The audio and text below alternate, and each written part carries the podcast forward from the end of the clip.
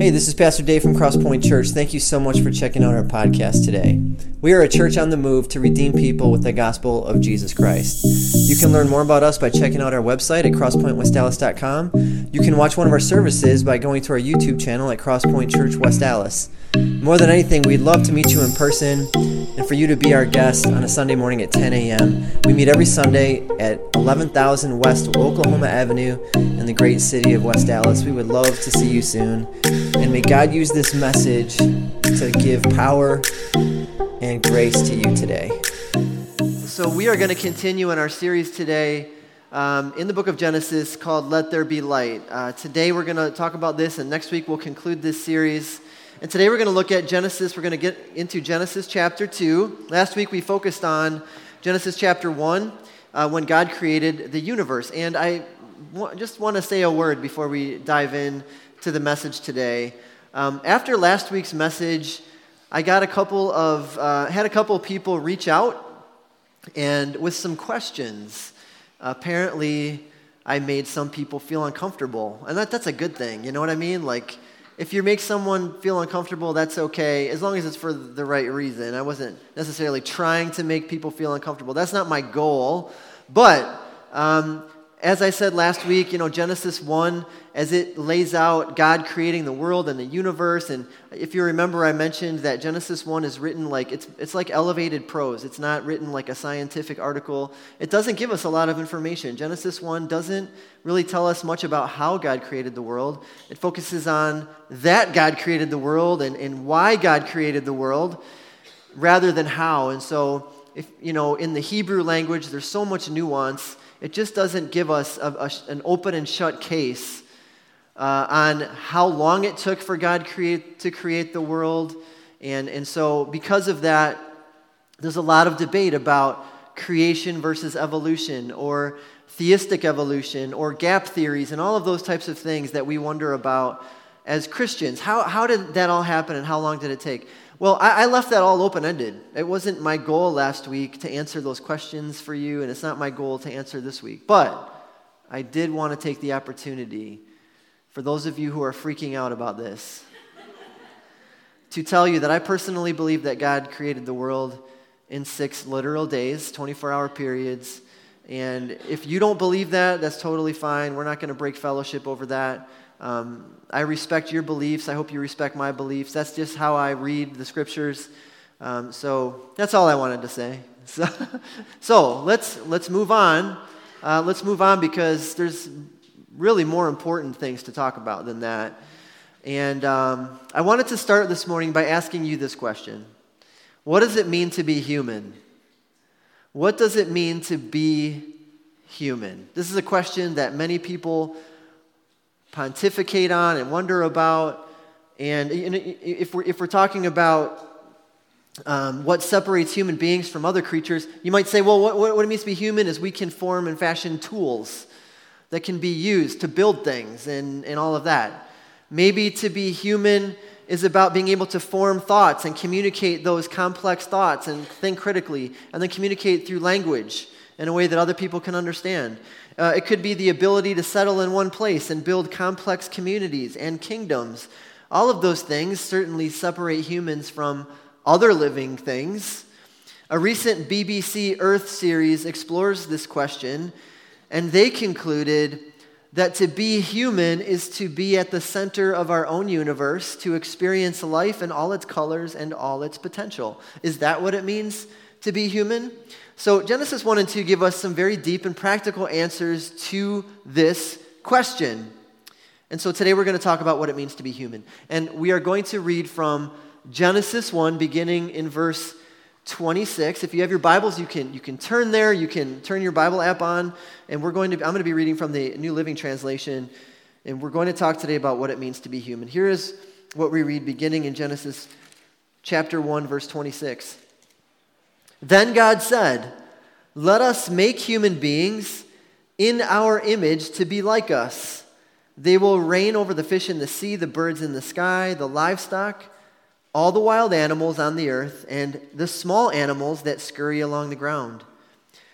So God created human beings in his own image. In the image of God, he created them. Male and female, he created them. Then God blessed them and said, Be fruitful and multiply, fill the earth and govern it. Reign over the fish in the sea, the birds in the sky, and all the animals that scurry along the ground.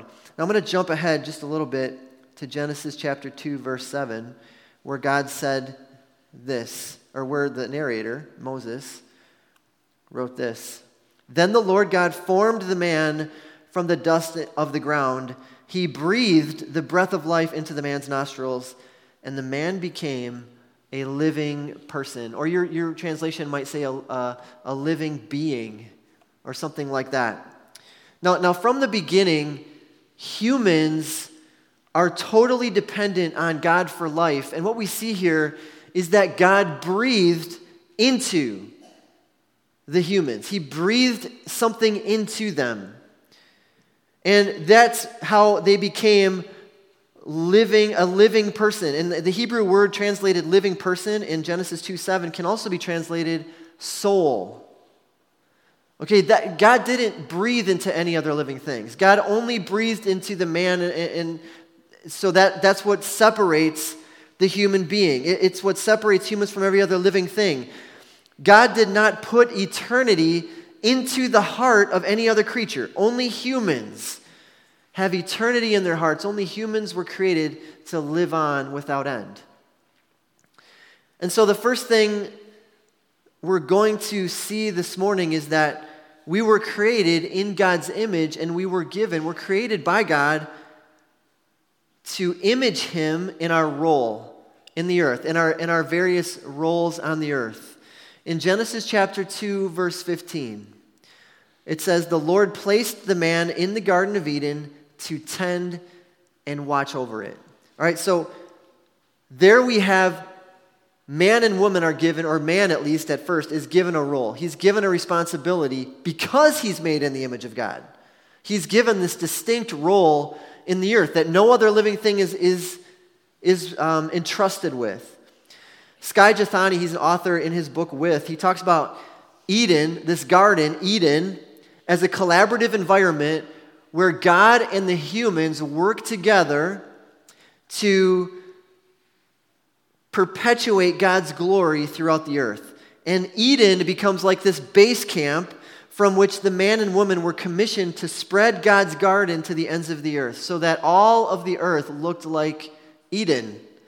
And the role of humans, according to God, the role of humans is to fill the earth and govern it as agents of God, to keep and tend the ground. That's the work that they're given to do. And the Hebrew word, where, where it says that the man is created in God's image and likeness, that Hebrew word that are, tr- are translated image and likeness convey the idea of a figure or replica or a portrait that looks like God in some way. Now, uh, it's not that humans look like God physically because God is a spirit. That's not the idea. They represent God's character, they represent God in his essence. Okay, now I brought up here with me today a bobblehead of Giannis Antetokounmpo, and it sits in my office all the time. And this obviously is a, his head comes off, by the way. It's had, it's had some accidents and stuff, but um, the glue is just, you know. And this is made in the image of Giannis. This is about seven inches tall. Giannis, the real Giannis, is seven feet tall. I mean, the real Giannis is much more impressive and imposing. This is a bobblehead. When you look at this bobblehead, you're supposed to think of Giannis Antetokounmpo, right?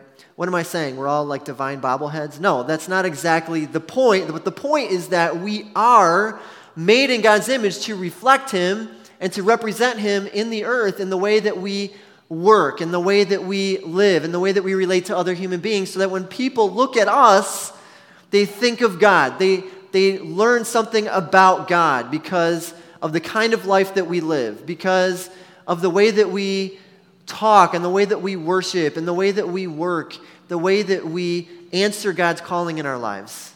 Okay, does that make sense? I don't want this to distract you guys anymore. So, that's, that's more or less the point. We are God's representatives. The Apostle Paul wrote in the New Testament that we are Christ's ambassadors, so that we are, you know, made to sing God's praises and display God's character and to speak God's words to others wherever we go. We're, that's what it means, in essence, to bear the image of God in the earth. And we have a responsibility to cultivate and develop the earth and develop people to the fullest potential. That's what this is really about is that we would develop the earth and develop human beings, other human beings to their fullest potential in God. So how do we do that? Well, here's some practical ways that we do that. We wisely consume and cultivate the earth's resources. That's our responsibility as created in God's image. We are created to uh, work with excellence in everything we do. We are to work with excellence. We are to pour ourselves into our work, not to idolize or worship work, not to put work before everything else, not to work so much that we forget to rest, but that we would work with excellence, that we would respect those who work over us, who are in authority over us, to work diligently, to work to show ourselves approved by God, to work to honor God and not ourselves. We work to promote God, not to promote ourselves. We are, uh, another way that we image God in the world is we create. We create art, we create music and poetry. There, we have visual storytellers and people who write and people who produce films using our imaginations for the glory of God. Why did God give us an imagination? So that we could put it to work, so that we can produce things and create things and beautify this world. Some of you thrive. I mean, some of you are wired this way. And God loves it when you pour your imagination out to make things that re- it's for the glory of God. We multiply biologically. We build and support families. We care for orphans and foster kids. We invest in the generations. We invest in the younger generation. We care for the older generation. That's another way that we project God's image into the world. And then we multiply spiritually by making more disciples of Jesus. These are all ways that we are distinctly made in God's image and given a role in the earth to govern. This is how we govern the earth, this is how we rule the earth. So we don't treat the world as if it's going to burn up someday and, and, and the apocalypse, and, and so we can just, you know, treat the world however we want. No, God created the earth, He created the universe and said it is good. And then He put us in charge of it, to, to cultivate it, to preserve it, to fill it. We treat the world with respect and care. We, we do not treat people as if they're unimportant or insignificant. Every human being is precious in God's sight. Every human being has dignity, no matter what they look like, no matter what they've done. Everyone matters. Our role is to see and treat people with that kind of dignity. We're not autonomous. We are made in the image of God for His glory to serve Him, to rule under Him. God defines our worth. God defines our roles. God defines our place in this world. Apart from God, we're nothing. Okay, God delegates his authority through us as his image bearers, and he expects us to use that authority as humble, responsible, hardworking servants. So God's intention was always to put us to work. That's clear in, clear in the text. God, you know, he sees that some, there needs to be someone like God to cultivate the earth, and He creates man. He created us to work. Man is giving, listen, this is important. The man and woman are given meaningful, purposeful work to do before the fall, before sin enters the world. That means work is not bad. Who needed to hear that today? Work is not bad. Work is good. God worked. God worked and then God rested. And we are supposed to do the same. We work, we rest. We work, we rest. We reflect God when we work, and we reflect God when we rest. We work to preserve and beautify and cultivate God's world, and we rest to reflect God and to know God more deeply. Okay? Let's, okay, let's move on to the next point. I want to I wanna read from verse uh, 18 now in chapter 2. We're going to jump down to verse 18 as now God, uh, the narrator, focuses on the man and brings a companion into his life. Beginning in verse 18 Then the Lord God said, It is not good for the man to be alone. I will make a helper who is just right for him. So the Lord God formed from the ground all the wild animals and all the birds of the sky. He brought them to the man to see what he would call them, and the man chose a name for each one. He gave names to all the livestock, all the birds of the sky, all the wild animals, but still there was no helper just right for him. So the Lord, Lord God caused the man to fall into a deep sleep. And while the man slept, the Lord God took out one of the man's ribs and closed up the opening. Then the Lord God made a woman from the rib, and he brought her to the man. At last, the man exclaimed, This one is bone from my bone and flesh from my flesh. She will be called woman because she was taken from man. This explains why a man leaves his father and mother and is joined to his wife, and the two are united into one. Now, the man and his wife were both naked but they felt no shame. So, not only do we bear God's image in our roles, but we bear God's image through our relationships. We bear God's image through our relationships. God created humans to be in a relationship with Him, first and foremost, not because God needed us. God did not need our love. God did not need our companionship. God is complete in Himself. God the Father, God the Son, God the Holy Spirit have existed for all eternity in perfect harmony. God didn't create us because He needed anything, He created us for His glory. He created us as an expression of His glory. And we know that God had a relationship with the first man and woman because he, we're told He walked in the garden with them. He walked daily in the garden with Adam and Eve, He talked with them. They were in perfect partnership with God to keep and work the garden. Humans enjoyed unbroken fellowship with God. There was no desire to hide from God and no desire to be independent or autonomous from God. And that's how it's supposed to be. That's how our relationship with God is supposed to be. And this needs to be said today more than ever before that human beings were not created and never meant to be isolated or alone. We are not like God in the sense that we are complete in ourselves. We need relationships to thrive. We need people to grow in our knowledge and understanding of God. We need other people to grow to, and, and to get the most out of life. We need relationships. We need each other.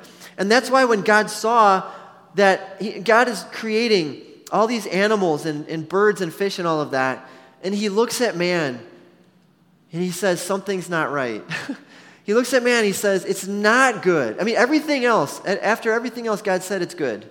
All these other things that God made, it's good, it's very good. But then he looks at man and sees that there's no suitable helper for man, and he says, This is not good. This is not good. The man's loneliness has to do with his sense of isolation. Now, some say that the woman was an afterthought.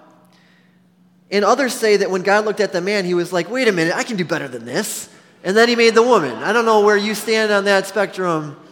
Um, God created men and women in his image. That's what we're supposed to see. They're equals. Together, they are God's image.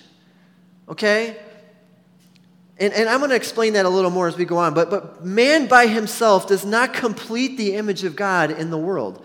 Man was incomplete. Man was alone. He's not able to develop the earth to its full potential and reflects God's image to the rest of creation by himself. So God creates a helper suitable for him. The female is not inferior to the male. It is male and female together that establish the image of God on the earth. They do it together. And God created them as equals. It's important to, to see that from the text. Do you know how in weddings, the father, I mean, when you think about a wedding, what do you think is like the climax, the best part of the wedding? Isn't it when the father walks his daughter or, or whoever it is that the, the daughter has cho- the woman has chose to walk down the aisle to entrust this woman to a man to care for her, to preserve, to lead her in a relationship with God. That to me is always the climax. And watching the, the face of the groom as he sees his bride coming down the aisle, as the father presents his daughter to the groom. And this is what's happening in Genesis 2. God is presenting, this is like the first wedding ceremony. God is presenting Eve to the man. And Adam's first words are, at last. And I, it makes me wonder, like, if that great classic by Etta James, At Last, was inspired by this text. I think it might have been because the, the, the, words of the, first, of the first verse, At last, my love has come along, my lonely days are over, and life is like a song. That's, what else could she be thinking of? That's Genesis 2. And what the man actually says is, At last, this is one, this one is bone from my bone, flesh from my flesh. She would be called woman because she was taken from man. So the woman's presented to him, he immediately sees she's perfect for him. He celebrates the uniqueness of her. He sees himself in her. He, he sort of realizes his true identity when he sees this woman being presented by God. His identity is in God, and now it's also in the woman because they're about to become one, united as one. She is his likeness and his perfect complement. She's his helper by his side. And the word helper, okay, does not picture the woman as man's subordinate. That's not what's happening here. The word translated helper, the same word, occurs 21 times in the Old Testament. 15 of those times refer to God helping people. So, in the same way that God helps people, this woman is God's representative in a unique way to help the man. She is representing God uniquely in God's image to help the man. And this is an ideal and beautiful picture of the first marriage. But we have to, I have to say this being married is not necessary to fully experience and reflect God in this world. Having children is not necessary to fully experience and reflect God in this world. It's just not. Christianity is the first and the only ancient religion to uphold singleness as a great way to live and represent God in the world. In, in, the New Testament, the Apostle Paul spends considerable time talking about this. He says, Do you want to get married? Great, get married. Do you want to be single for the rest of your life? That's even better. Single Christians have more capacity to serve God with their life because they don't have a spouse and kids to distract them from the mission to make disciples of Jesus. You can be fully human and experience completeness in God as a single person for the rest of your life. Even though in the ancient world, being single was considered like a death sentence, it was considered a curse, but not in the church. Because in the church, we're a family. We're the family of God. We are brothers and sisters, and moms and dads, and grandmas and grandpas, and we all are brought together as a single family through the blood of Jesus. And therefore, being married is not it is not the ultimate goal in life. Having kids is not the ultimate goal in life anymore. Being in Christ, united to Christ's body, the church, is all we need to experience God. We have Jesus as our ultimate spouse. We don't need a husband or a wife to live our lives to the fullest in the image of God. I just wanted to say that. So, God created um, the man and the woman as equals. He also created males and females for intimacy. And we see this in the passage as well that marriage is defined by God as one man and one woman becoming one flesh and living together in harmony and integrity. That's marriage, according to Genesis 2. For the sake of the wife, the man must leave the strong bond of his parents and cling to her. Doesn't mean to be clingy, it just means don't be emotionally and spiritually and financially dependent on your parents anymore. Become who God called you to be together. That's what it means. Men and women are created with a deeply rooted desire to know someone who is like them but different on the deepest, most intimate level and to be fully known by that person. We all have that desire. This is realized in the marriage relationship and covenant where the man and the woman are described at the end of this chapter, at the end of chapter 1, uh, or chapter 2, as being naked and without shame. Okay, that phrase being naked and without shame is significant because this is the ideal picture of marriage before the fall. To be naked and vulnerable in the presence of your spouse with no fear of judgment, no fear of exploitation or evil of any kind. And, and, and let's be honest. There are times, it, it, why is it that it's hard to be, to, to be totally naked and totally without shame, even in front of your spouse? We've all, probably all of us have experienced that at, at one point or another. And, and as a pastor, I've had many conversations with couples who were embarrassed or apprehensive or even ashamed because of some, some struggle they're going through, some sin that is, has corrupted the relationship. Because we have intimacy issues. That's, we have intimacy issues. You know, he has intimacy, intimacy issues, she has intimacy issues. And we, we've all heard that phrase, right? We all have heard of someone who has intimacy issues. Why is that? Because we're not in Eden anymore.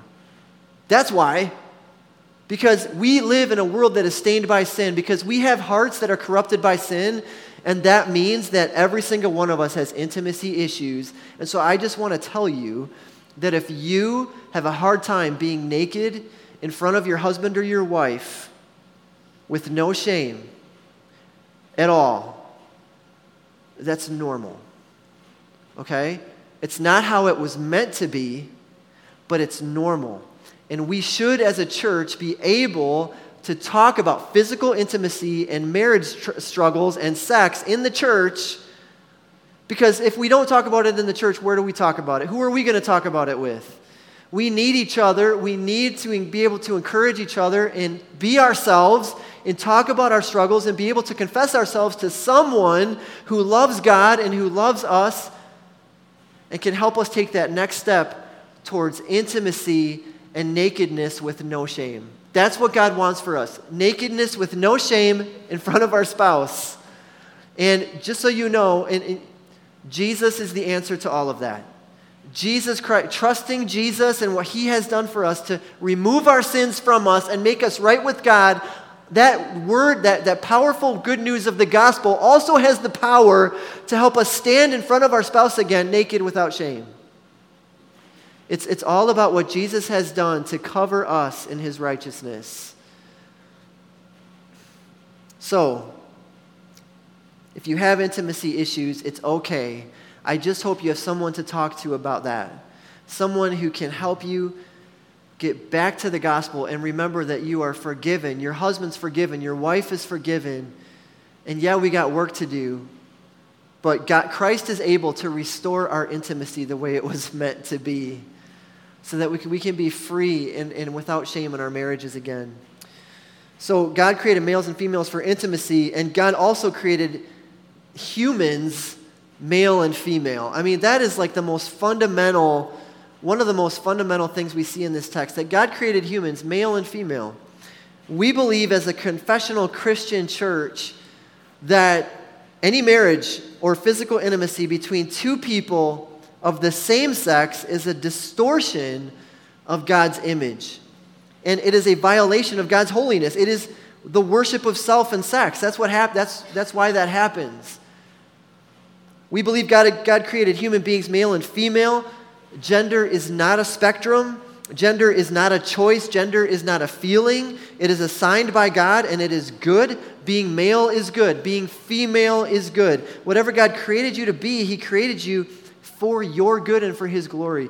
Um, I'd like to take a quote from the Gospel Project for this week, and they say it very well. God created male and female as good and by design not as fluid concepts that we can change as we see fit. Some cultures elevate one gender or another to the detriment of the other. The world struggles to see the differences in the genders and still recognize their equality, so differences are minimized or erased.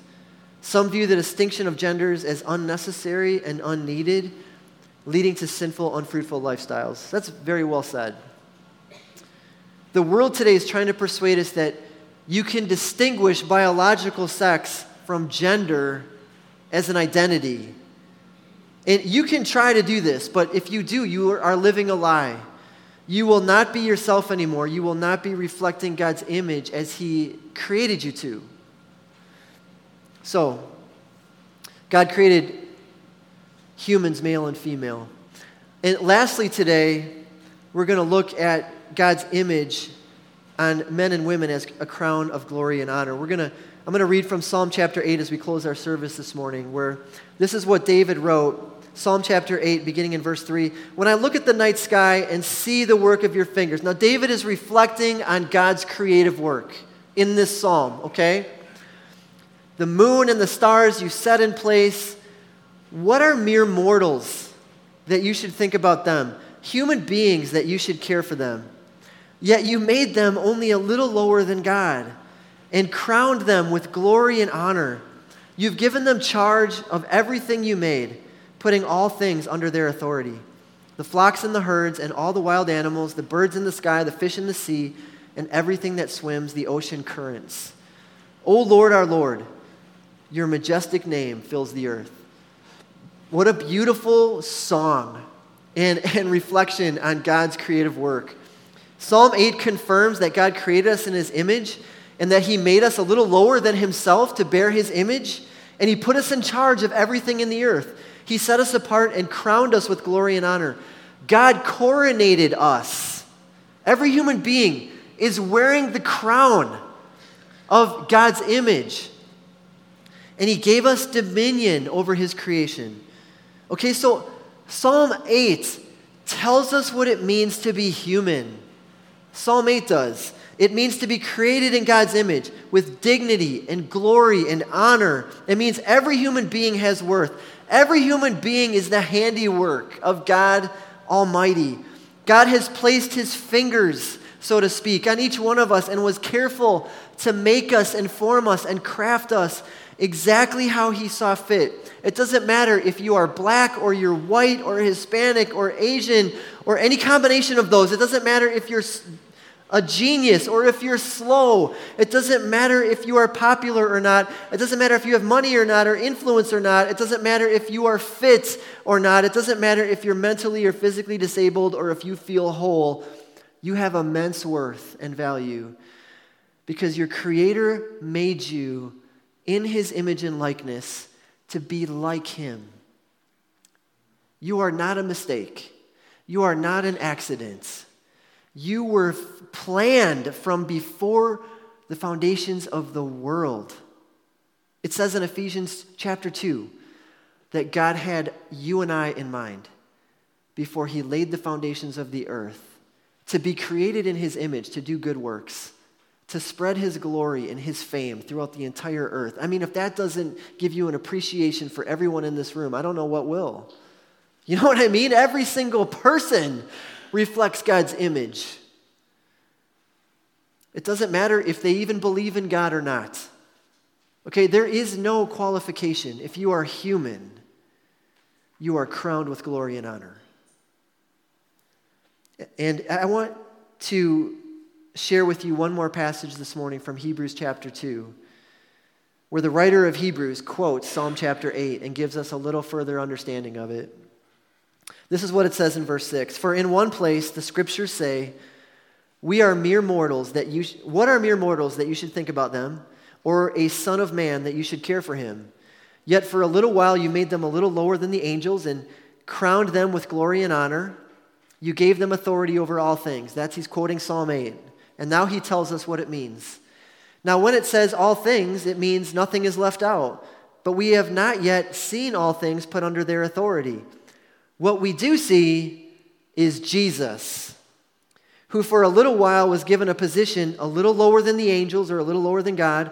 And because he suffered death for us, he is now crowned with glory and honor. Yes, by God's grace, Jesus tasted death for everyone. God, for whom and through whom everything was made, chose to bring many children into glory. And it was only right that he should make Jesus, through his suffering, a perfect leader, fit to bring them into their salvation. So the writer of Hebrews is showing us that Psalm 8 is really about Jesus. Okay? And that's, by the way, we're going to see that as we go through the whole Bible, that it's all about Jesus. In some places, it's really explicit. Psalm 8 is about Jesus Christ. More than the heavens and the earth, Jesus shows us what God is like. God is a rescuer. And how did God rescue us? Through Jesus. Jesus tasted death for everyone so that he might destroy the powers of evil. That's what Jesus did on the cross. He destroyed the powers of evil so that when someone says yes to following Jesus and they get into the water and they're lowered into the water, they're dying to their sin. That's what that represents death to sin and new life with God.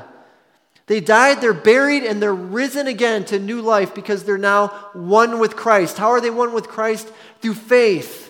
And because Jesus destroyed the power of evil and they're one with Christ, that means sin no longer has power over them. Sin can no longer condemn, them, and sin does not have controlling power over them anymore because they have the Spirit of the living God inside of them. They have the ability to say no to sin for the first time and to live a new kind of life after the image of God. You know what I mean? It's like Jesus Christ restores the image of God in people. Adam rejected God. We're going to see that next week or a couple weeks. Adam said no to God. I don't want you, God. I can, I can be like God by going my own way. And because Adam did that, we're all messed up. Okay? Our, all of us are a, a distorted image of God. Adam ruined the image of God for everyone. And if you or I were in the garden, we would have done the same thing. Okay? Adam ruined it, as, and he is our representative until we turn to Christ. And when we turn to Christ, Jesus becomes our representative, and Jesus restores the image of God in us. And Jesus causes, he, it's like God breathes new life into us by his Spirit, and we become a new kind of image to the world that we now can point the world to Jesus. It's like we're little Christ. Every Sunday, we're like little Christ leaving and, and scattering over all the communities and all over the earth, showing people what God is like in a new way. And that's, that's what we're supposed to be wherever we go because Jesus has restored the image of Jesus was God in the flesh. He is God in the flesh. He's the perfect image. He's the exact representation of God according to Hebrews 1. It doesn't get any better than Jesus. And when you turn to Christ, you start becoming more like him. He begins put, you know, putting to death the old self and living in this new power that we never had before. Does that make sense? That's what this, this whole thing is about. That's what the rest of the Bible is about. God restoring his image in human beings. You know, you know, as a parent, when I see my kids succeed in life, you know, as a parent, parent being a parent is hard. You know why?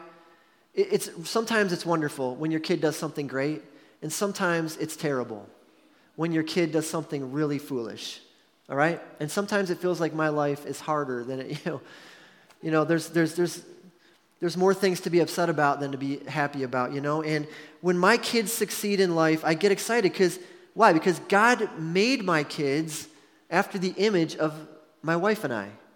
They kind of look like us, they act like we do, they talk like we do. That's how it works. That, that's part of God's design.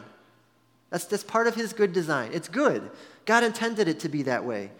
And when my kids get a compliment from their teacher or a great report card, we are so proud of them. When they say or do something sweet, it melts my heart. It makes me happy. When they do something great on the soccer field or basketball court, we cheer. We feel proud.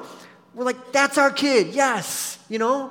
And sometimes we boast about our kids because we can't help it, you know, because we're so proud. And sometimes we don't want anyone to know that those are our kids you know, because they don't always do the, the, the good thing, the great, they don't always make the great choice.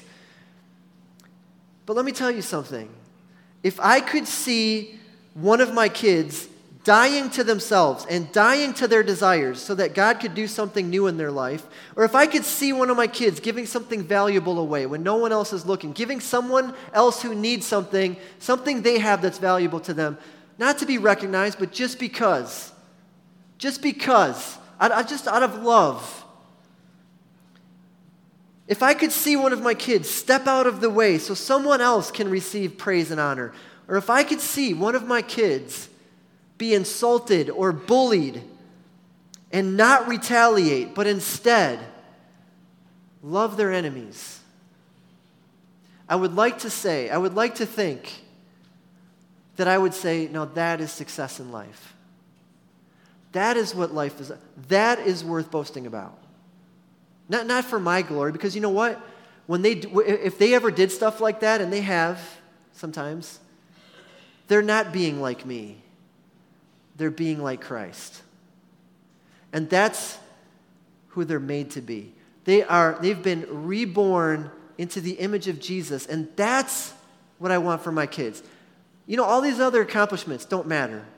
None of those other things, the grades, being nice, being, you know, successful in school and on the, and on the basketball court and all of that, none of that stuff matters. None of that stuff's going to last. All that applause is going to die really fast. The only thing that's going to last is what we do in the name of Jesus. The work you do for the glory of Jesus, the parenting you do in the name of Jesus, all the things that you do because of what Jesus has done for you, that's what matters. That's what's going to last. That's what it means to be made in God's image. We're created for God's glory, and we are sent into this world to reclaim it, to reclaim this world, to reclaim people for God's glory. That's what it's all about. And that's what we're going to talk about next week is God's glory. And I'm looking forward to that as we wrap up our mini series next week. Thank you so much for being here today. I'm going to close in prayer and then give you a benediction.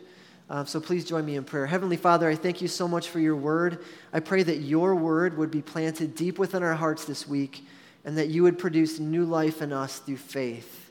That we would become more and more like Jesus and that we would not be ashamed of the name of Jesus wherever we go because we want more and more people to experience your life in them. We want more people to experience, God their true humanness and to understand that they were created in your image for your glory. So let us be your ambassadors this week. It's in Christ's name we pray. Amen. Hey, thank you so much for being with us at Crosspoint today and for celebrating new life with all those people who were baptized. Let's keep encouraging them uh, as their friends and family and brothers and sisters in Christ. It's just the beginning. And there's so much to be excited about as they continue to follow Christ. So I'm going to ask you to rise, and I would like to give you the benediction this morning from Revelation chapter 5 and chapter 22. Here is what we read. Please bow your heads with me. And you have caused them to become a kingdom of priests for our God, and they will reign on the earth. This is what will happen at the end of the world. No longer will there be a curse upon anything, for the throne of God and the Lamb will be there, and his servants will worship him and they will see his face, and his name will be written on their foreheads, and there will be no night there, no need for lamps or sun, for the Lord God will shine on them, and they will reign forever and ever. And that is our hope. We look forward to that day.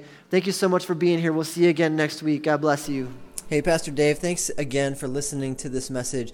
We want you to know that what you just heard is a glimpse of what happens on Sunday mornings, but you know, the church is so much more than what happens on a Sunday mornings. Coming to a service is, is just a slice of who we are and what God is doing in and through us. So we would love to get to know you and let you get to know us.